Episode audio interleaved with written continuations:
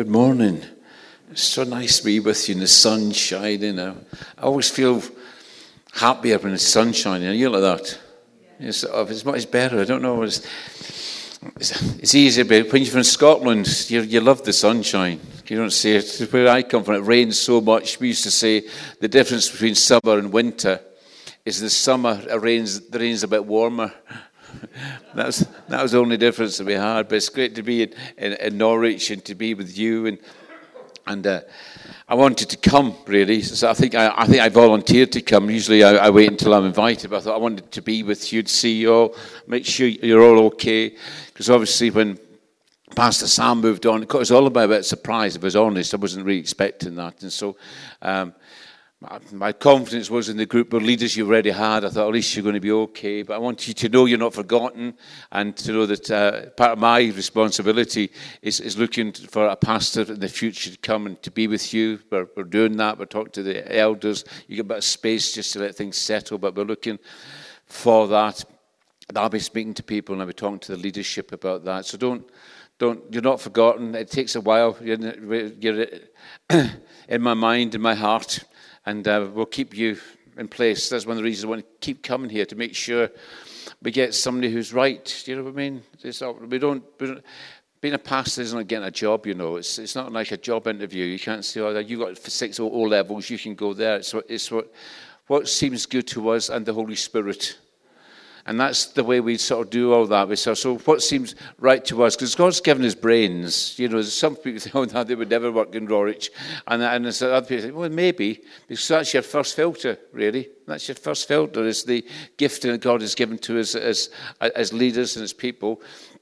And, and, and, and but that's only halfway. It seems good to us and the Holy Spirit because they're good to us but it's good, but the Bible also says the way it seems good to man, but then there is destruction. So it's not the best. So we're only halfway there. And the most important bit then comes what seems good to the Holy Spirit. So we use the first filter to bring us to the place that we, we pray together for the second filter. So we're that's the way we do it. It's a prayerful thing. And please don't just disengage with that. Just take that as an opportunity. This is we really love it if you'll pray, if you hear God say anything to you, pass it on to us. And we, this, is, this is for us to hear God together and, and to, to move together. So it seems good to us and the Holy Spirit. And let's see what He does for us. Okay, now, um, I, I, here we started a series about. Um, today, I'm going to speak about the Great Commission. Let me read it to you. If, if you're, I say, if you're under 30, this is a Bible this is, this is the Bible's available in printed form. You can still get them like these. You want to get one of these before they run out. But uh, let me read you from Matthew chapter 28. And you probably recognize this. And this is the, the Great Commission. It's the last recorded words in Matthew's Gospel that Jesus said. Jesus spoke to them, saying, all authority. How, how much is all? what, what else is left after you take away the all? So, all authority, Jesus says, has been given to me in heaven and on earth. Go, therefore, and make disciples of all the nations, baptizing them in the name of the Father and of the Son and of the Holy Spirit teaching them to observe all things that I have commanded you. And lo, I am with you always, even to the end of the earth, at the end of the age. Amen. God bless His word to us. It's interesting, it's not I'm speaking on, but if, we all want to know the presence of God, don't we? And Jesus said, Well, if you really want to know my presence, go and preach the gospel. Because if you preach the gospel, I'll be with you. I'll definitely be there. Mean, some of the other things he does, he might not want to be there. But if you're preaching the gospel, he'll definitely be there. And I believe in uh, that, that God's changing things in our nation. And uh, I've been around a long time. You know, sometimes I go to churches and the pastor stands up and says, I've known David Campbell 40 years. I think, please don't say things like that. I'm trying to pretend I'm 37. And so people are beginning to work out I'm not. But, but sort of all those times. But if I go way, way back into the history of this nation, when Christianity came, it was in the Celtic time. Now, I'm, uh, I'm not English. Please don't get upset by this, but I'm not English. Uh, this is an accent. This is, a Scottish accent. It's not an impediment. This is a Scottish accent. Where I come from, everybody speaks like this.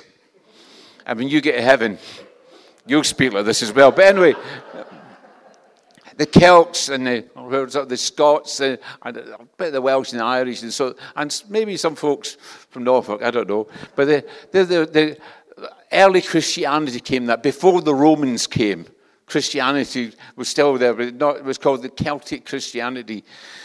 And they had a different way of doing things. They had a sort of, they were sort of, uh, uh, their, their, their preachers went out amongst the people and then when the Romans came, they sort of built like monasteries and people had to come to the church. And sort of, uh, they became a gathered church. Whereas the, the, earliest Christianity in Britain was people going out with the gospel. That's what we're built in. I think that's where we're going back to.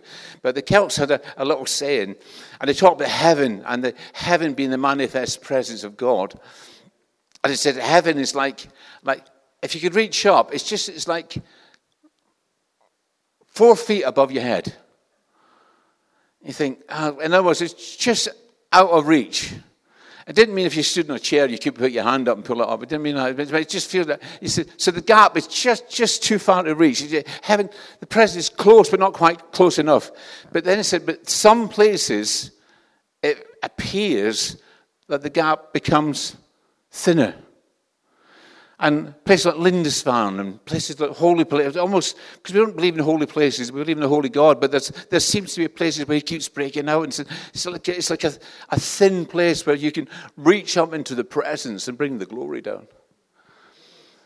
And they call that thin place. It's not in the Bible. It's just there. It's, it's, not a doctrine. It's just how they explain things. It's just th- and I have a prayer that Norwich becomes a thin place that becomes a place that you can reach up and, in, in worship and, and, adoration into the presence of God and bring, bring it down to earth. Bill Johnson, he said, he said, God, most Christians have enough faith to believe they're going to heaven when they die. God is looking for a people who have enough faith to believe we can bring heaven to earth where we're still alive. And we want to bring heaven to earth where we're still alive. And that's what preaching the gospel is all about is to bring earth, uh, heaven to earth now, where we're still alive, and to see God move. Mm. So, the, the Great Commission.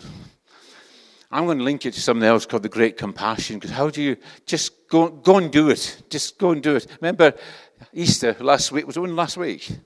I love Easter. It's the only time I feel not at least bit guilty of eating chocolate all day. It's just, it's, it's, glorious. But Easter, it's finished with Jesus saying, It is finished. I almost feel as if Jesus says, It's done. But now let's get started. It's almost everything, all the legal stuff is done. Let's go and get started. Everything that stopped us from getting the world saved is done. The sin's price has been paid for. Death has been defeated, has been overcome. Now let's go and set the people free. Let's say everything else is done. So now we're ready for the next phase. Now it's ready for us to go into all the world and preach the gospel, knowing that I'm with you always. Now, this gospel is such a powerful thing. I think that sometimes we don't understand just how powerful the gospel is. And sometimes I think we forget what it is. And sometimes people end up having arguments about, I don't know, I won't go into all these. Have you ever been. Uh, I remember saying in our church once, tonight we're going to have question and answer. I had about three or four hundred people turning up. And I said, just send in anything you like. I have the answer to every problem, question you've got. No matter how difficult it is, just send it to me. And we had a lot of very clever people in our church. They obviously thought I wasn't one of them. And so, uh, so we had people with PhDs and scientists and people writing in. And I, I pulled out these things. First one, it was I had to get somebody else to read it. I I can't, I don't know what that word is. What is it? What's that? Huge, big, long words. I'm not daft, I'm just not a scientist. And it's all to do with creation and stuff, stuff like that. And said, says, so what, what's your answer? I said, my answer to that is, I don't know. Right, next question. People go, oh, I said, no, no, no. And I said, because that's what I was trying to say, I said, I told you I'd give you an answer to every question you gave me. Sometimes you have to realize I don't know is an answer. So when somebody asks you something you don't know, you say, Well, I don't know. Is that your answer? Yes, that's my yes, of course, it's an answer I've got. There's there's a lot of things I don't know. I remember that it said that the man, the, blind man that Jesus healed, said, who, who healed you? Was it, was it that? He said, oh, I don't know. All I do know is once I was blind and now I see. Some people say, so where did dinosaurs come from? I don't know. How do I know? It's before I was in school. It's definitely before my time. It's definitely, I don't know. But that's an answer. But I do know that Jesus Christ saved me and set me free. I'm very happy to talk about that. So let's talk about what we know rather than be intimidated by what we don't know. It's an honest answer. Say, I don't know. I still have people ask me questions and say, Oh, you can't prove God because of this, this. Yeah, you're right. You're right. I can't prove it that way at all. But I tell you, it changed my life. I tell you, when I had cancer and they said I was going to die and God healed me, I, that changed my life. I do know that. I do know that. And let's stick to what we know. I've got lots of friends. most of my church is full of people who are my non Christian friends. And I used to get friendly with people, get them saved, and then pass them on, and then go to somebody else. And sometimes people used to say to me, so, so the problem with you Christians, whenever somebody starts a sentence, you Christians, it's not going to be good what comes next. The problem with you Christians, it was that. I said, you just think you're right. You think you're better than everybody. You just think, we know the way. We're, we're going to heaven, you're all going to hell. There you go. You think you know the way. In fact, you say, Jesus is the only way. That's it. Follow Jesus or nothing. You're finished. Now, I'm going to say a couple of things today. You have to let me finish the whole sentence before you throw me out. And I sometimes say to them, I didn't say that. I did not say Jesus is the only way. I didn't say that. I've never said that. I needed a sat nav to find Trory Street. I don't even know my way to Norwich from St Albans on my own. I didn't go around saying Jesus is the only way. I did not. Our church didn't say that. Elim didn't say that. We didn't say that. However, however, he said that. He said that. Now, I am nothing. He is the eternal Son of God. He was there when God blew and the whole of creation came into being out of nothing. He is the one who holds the whole of creation in his hand. He is the one who came, lived, was born uh, of the Virgin Mary in, in the ignominy of a stable with cobwebs as curtains and, and sawdust and, and, and, and hay as a carpet, was raised a sinless life went around doing good, raising the dead, healing the sick, was, was crucified naked on a cross for my sin, not his sin, was buried three days in the grave, then rose again and says, I am he that liveth, that liveth and was dead, and behold, I'm alive forevermore. No, no, he said that. That's his qualifications. What's your qualifications for saying he's wrong? That's the gospel that Paul said in, in Romans 1 10 I am not ashamed of the gospel of Jesus Christ. It's the power of God to salvation, to the Jew first and then to the Gentile. I am not ashamed. And I want to tell you, I am not ashamed of the gospel of Jesus Christ. I'm sometimes ashamed of me. I'm not ashamed of the gospel because it works. It shouldn't, but it does. How does closing your eyes and saying, God, please forgive me, change my life, and open your eyes and suddenly it's changed forever? It shouldn't work. It shouldn't work. That shouldn't work. That shouldn't do anything. But it does. Why? Because it's the power of God unto salvation. And you don't know how powerful it is until you've applied it into our life. I also some people say, but this gospel said, well, you're just saying I'm lost because of the way of my lifestyle. You're criticizing me. I'm lost because of, you know, the way I live my life, because I'm not perfect. I'm lost because of that, because of, I, I don't love Jesus. I'm lost. I'm lost. No, no, no, no, no. It's, it's a, you're, not, you're not lost because of your lifestyle. In fact, I would suggest to you maybe your lifestyle is because you're lost. Because all have sinned and fall short of the glory of God. We're, we're, we're not lost and going to hell because we rejected Jesus. We were lost.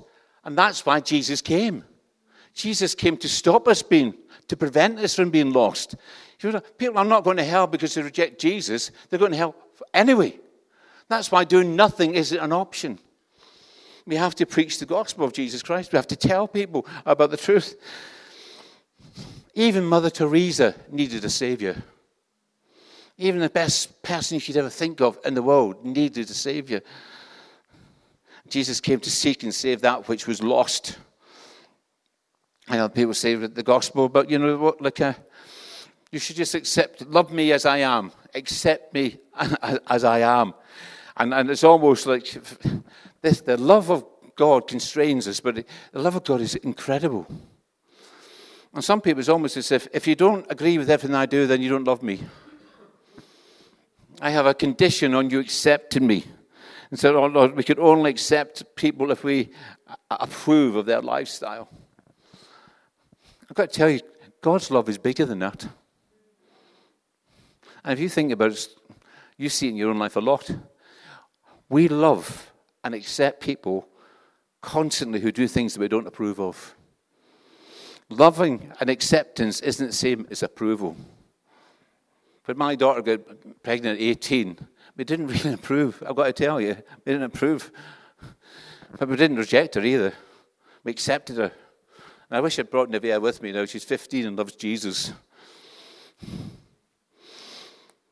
And there's a misunderstanding of the love of God to say, actually, because some people say, eh, unless you approve of my lifestyle, doesn't matter how biblical or unbiblical it is, unless you approve of what I do, then you don't love me.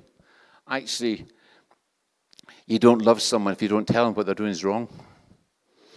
Love is something that sets people free. And we have to be careful that when we preach the gospel, when we defend the gospel, it's the proper gospel that we are defending.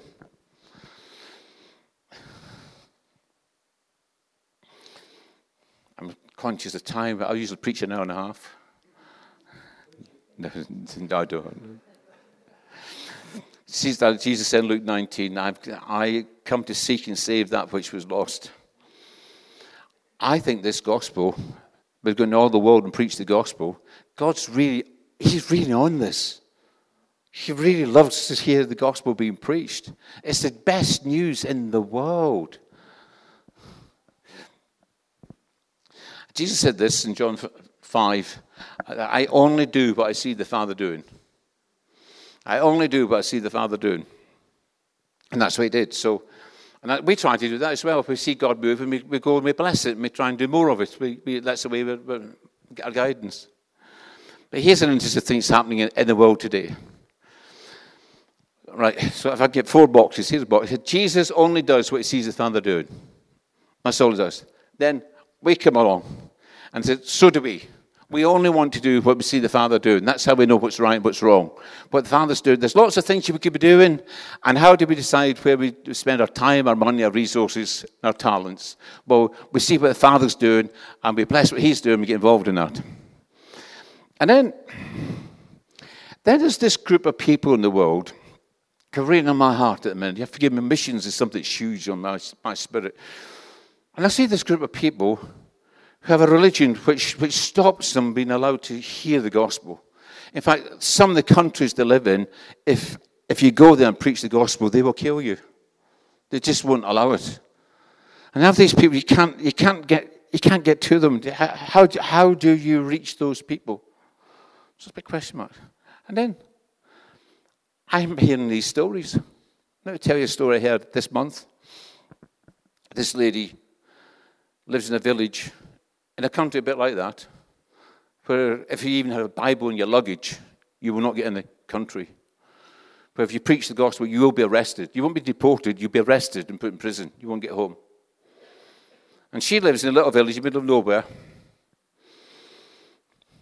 And she went to her friend, and they were having tea, I guess it would call it. And she, she knew this friend a long time. She said, I, I've had a strange dream. Said, Really? Said, You mustn't tell anyone. Said, What is it? He said, I dreamt a man in white came into my room stood at the bottom of my bed. He said, Come on, tell me. He said, He, he, had, he had blood in his hands. And he said, My name's Jesus.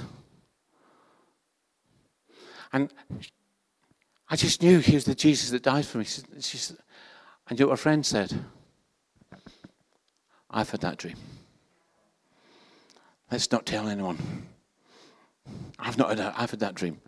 But we've found out. Now then, who's doing that? Who's given these people those dreams? Is it the devil? I don't think so. Is it some fertile imagination which puts their lives at risk now? Do you think maybe, do you think the Father might be doing that? Because It's almost like God saying, You're not getting started over here. I'm going to start for you. I'm going to let you see there's no such thing as international boundaries. I'm going to let you see there's no such thing as no go areas. Paul said, I'm not ashamed of the gospel of Jesus Christ. It's the power of God unto salvation. And it doesn't matter if people say you can do it, but you know, this, this, this gospel works. We've forgotten how powerful this was, how much it changed us. Changed your life forever and ever and ever and ever and ever, ever. I'm not ashamed of the gospel. Because when you become a Christian, remember, how it changed you? And not many of us are extroverts. You know, not many people, if they say, here, let's, let's all go out this afternoon stand in the middle of Norwich, and I'll give you a box, you can stand and preach the gospel. I guarantee you, nearly all of us would go, you know, I'd love to, but I'm, I so promised I'd be at home this afternoon. I have 15 reasons. we get lost on the way. There. Sorry, I forgot what you said. It's almost like because it's, that's not who we are. And I don't think you should feel bad about that. Because I think that when you're a Christian, that's when you fully become who you're meant to be. That's one of the most wonderful. But I've got to tell you, it's not as hard as you think. Because when you're filled with the Holy Spirit, and that's what happened. But Jesus said to his disciples, when you go to all the world and preach the gospel, but he said, but before you do that, just wait in Jerusalem a minute. Just, just wait a little bit because I know that it's not that hard, but you will think it's hard. So I'm going to get you filled with the Holy Spirit. And when you're filled with the Holy Spirit, you'll do things you never thought you would do. In fact, you know, you'll find out you did things you didn't realize you'd done. I've had people come and say to me, I remember you came here, you preached this, you said this, this, and this, and I think, changed my life. And I thought, I don't remember that. I, I don't. I don't think I've even been here. My memories are such, I can't remember where I've been. This is Norwich, isn't it? but you think of that. You don't know how much seed you have dropped on your way. You don't know. When you get to heaven, you find somebody says, Yeah, yeah, I saw you go to church. It made me think about going to church. And I went to church, became a Christian. You don't know how that happens. You've no idea how much your life witnesses to other people. You are a book read of other people. You don't know who's reading the book. Acts chapter 2. But all together in one place, in one accord. And the Holy Spirit come bang. 3,000 people get saved. That's great first service, isn't it? Imagine you're on the follow up team. and said, Listen, I'm going to come to a meeting, so we go, can you four be on the follow up team? Here's, here's, here's half a dozen New Testaments. And says, a bit of a problem. We've got 3,000 people turned up. So, will you'll be all right? Because we've got another meeting tomorrow. I think, wow, why? Because it's the power of God. The gospel cannot be contained. Acts chapter 3. You get, I haven't got time to develop. Peter and John, to me, I just, I just love it the way that how God puts two people together who are so different. I mean, Peter and John are so, so different. Peter is I think pretty much probably the oldest disciple. He, he, he's married, you know, and so And John is definitely the youngest. People think he's a teenager. He might, might only be 18, 19. He's quite young. And so they're not going to hang out. Do you know what I mean? Peter's probably, oh, John. And so, because Peter was the sort of person who would just blurt things out. You know, like, like when Jesus says, uh, who do people say I am? Oh, you, you're the Christ, the Son of the living God. Well done, Peter. I said, oh, Peter got it. And they, and they said, well, after being crucified, oh, don't do that, Jesus. Get behind me, Satan. I mean, if I was Peter, I'd ask, can I edit the Gospels? There's definitely, I want the first bit and the second bit. You don't need that. In fact, we know he's married because Jesus healed his mother in law. I don't want to be controversial. There's nowhere in the Bible does it ever record Peter said thank you for that. I'm, I'm, I'm, ju- I'm just saying that. I'm not, I'm not trying to implicate him in any way or sort of say anything. But he's definitely different. He's, he's, he's serious. He's a businessman. He's a fisherman. He, he employs other people. And, he, and even though he spent three years away working with Jesus, his business was still going strong enough for him to go back to later on. He, he was a good businessman, level headed. And, and Jesus called him Rocky. He says, You're Peter, Simon, but I'm going to call you Peter, Rocky. You're the first Rocky. You're strong. And whereas John was like, I don't know, you have to forgive me, I'm, I'm a, a lad from Clydeside. And, and, and John, John lay on Jesus, his, put his head on his chest and was always sort of, but lovely enough. I think, oh, grow up. I'm not sure. And, they said, and he, know the Bible? In this Bible, is the Gospels of Matthew, Mark, Luke, and John. Do you know who wrote John's Gospel? There's a hint in the name John. Do you know in, in the Gospel it often talks about the disciples, and it often talks about one of the disciples, doesn't mention his name, just calls him the disciple whom Jesus loved. Now, can you imagine Peter and John having a little chat one day, and Peter saying, I see you've written a gospel. Matthew's written one, Mark's written one, Luke's written one, and you've written one, John. So, uh, John, who's this the disciple who Jesus loved then? That'd be you.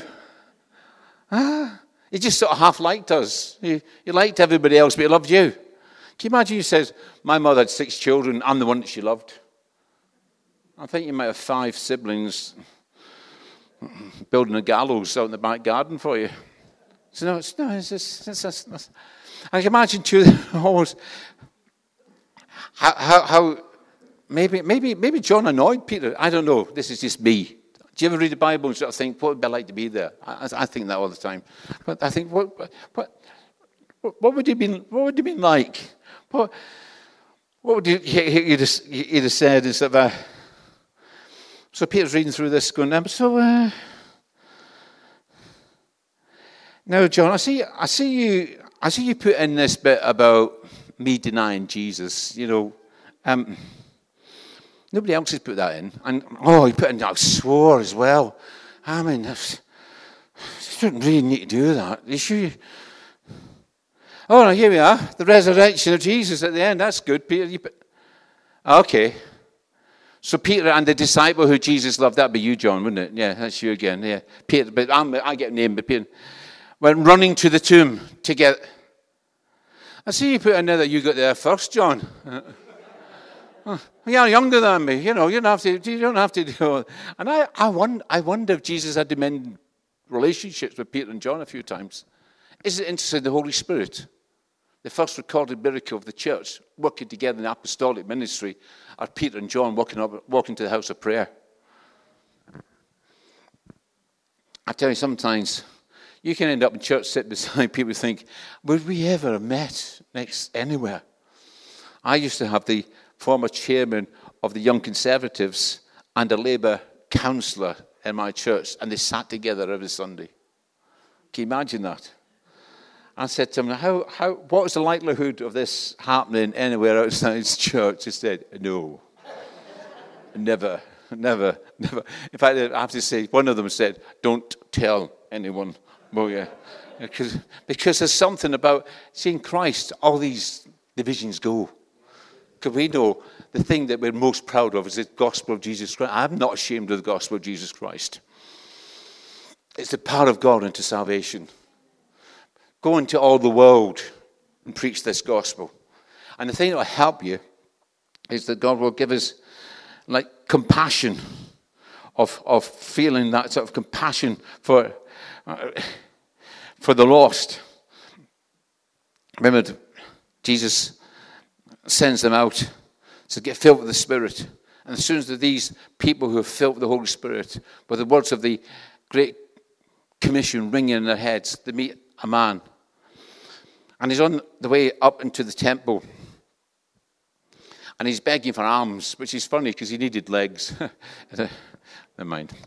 And, and he would be like that. Beggars didn't look them in the eye. You, you just went at that. You weren't worthy. You just held your hand out. It was a good place to be. I mean, sort of one of the better places to be because people gave money on the way into church. But they held his, held his hand out. And Peter and John said to him, Look on us.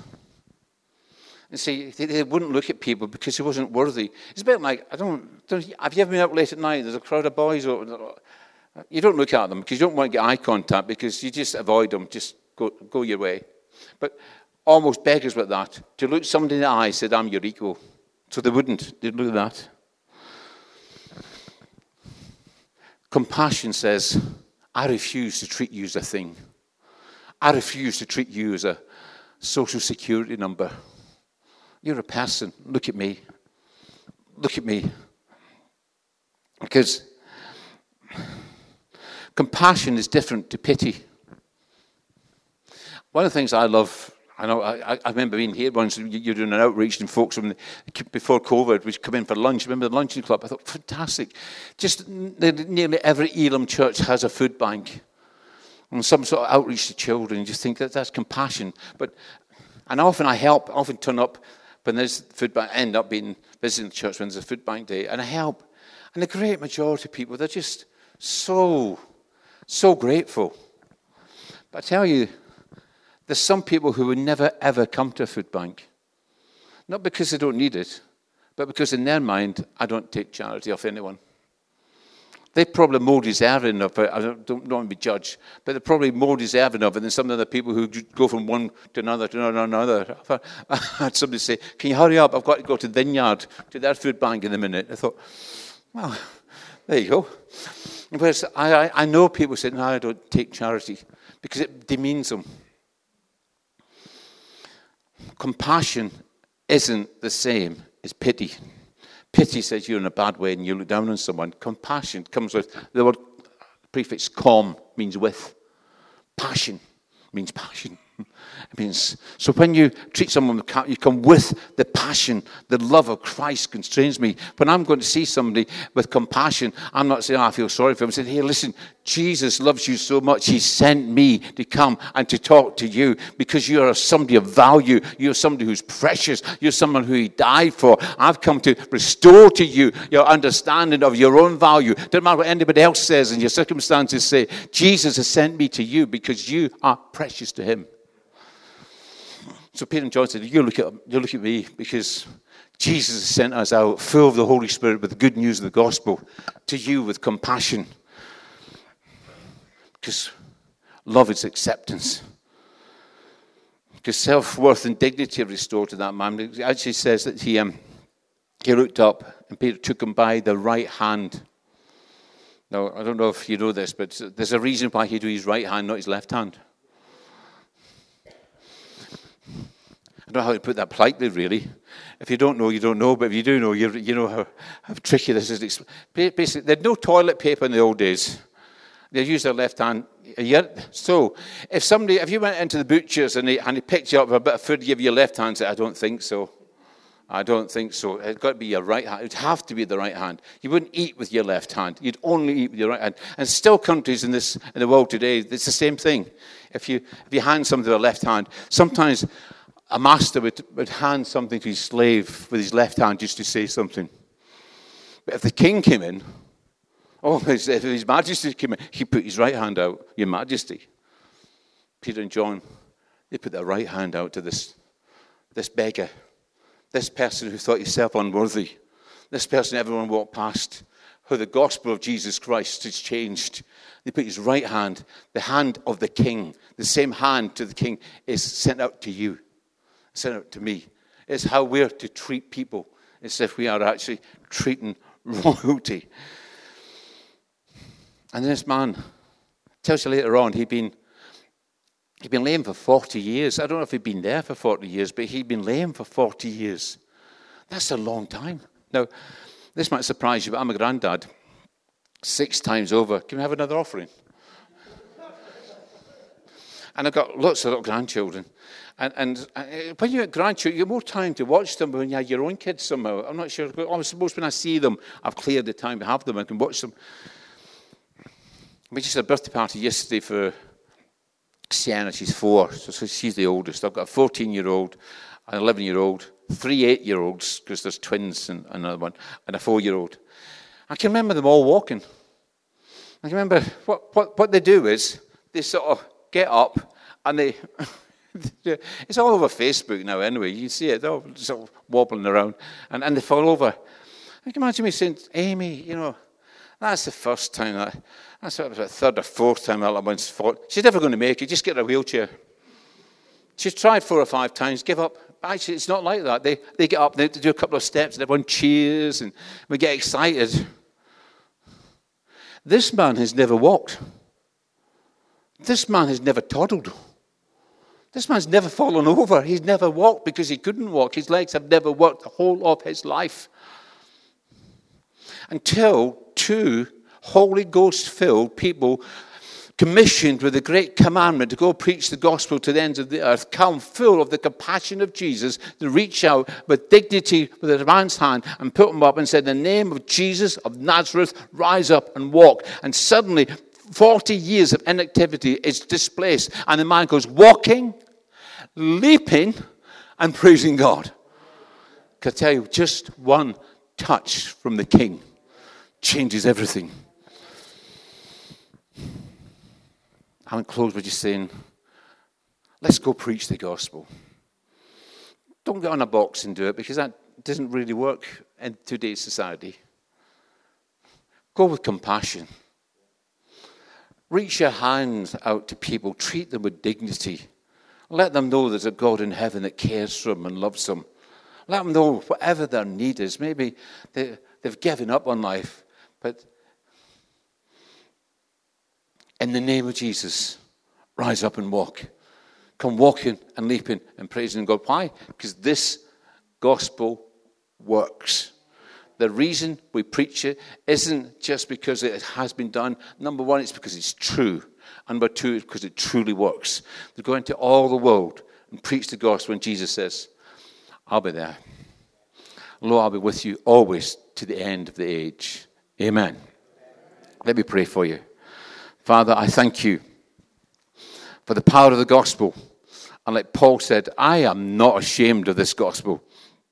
I am proud of the gospel of Jesus Christ. It is the power of God unto salvation. And I, I just pray if there's anyone here today, you've never ever given your life to Jesus, you think, well, this is the day to do that. This is the day to actually say, yes, I'll, I'll I realize Jesus died on the cross for me. He accepts me. He didn't approve of everything I've done, but he, he, He's willing to accept me as I am now and change me and transform me into what He's called me to be. And I'd like to pray for you before I close, if that's you, and make a little chat later if you want, just to just to know Jesus for yourself. So if there's anyone here who would like to do that, just look up and bring your hand at me, and I'll pray for you, and then I'll pray for everybody. Okay, so Father, I pray for this church. Pray one church Norwich, I pray that might, we might become a people who preach the gospel of Jesus Christ. We heard it's done. It's done. All the legal requirements are done. Now let's get on with the task of preaching the gospel to every creature, every man, woman, and child. Because it's the power of God unto salvation. In Jesus' name. Amen. Amen. Amen.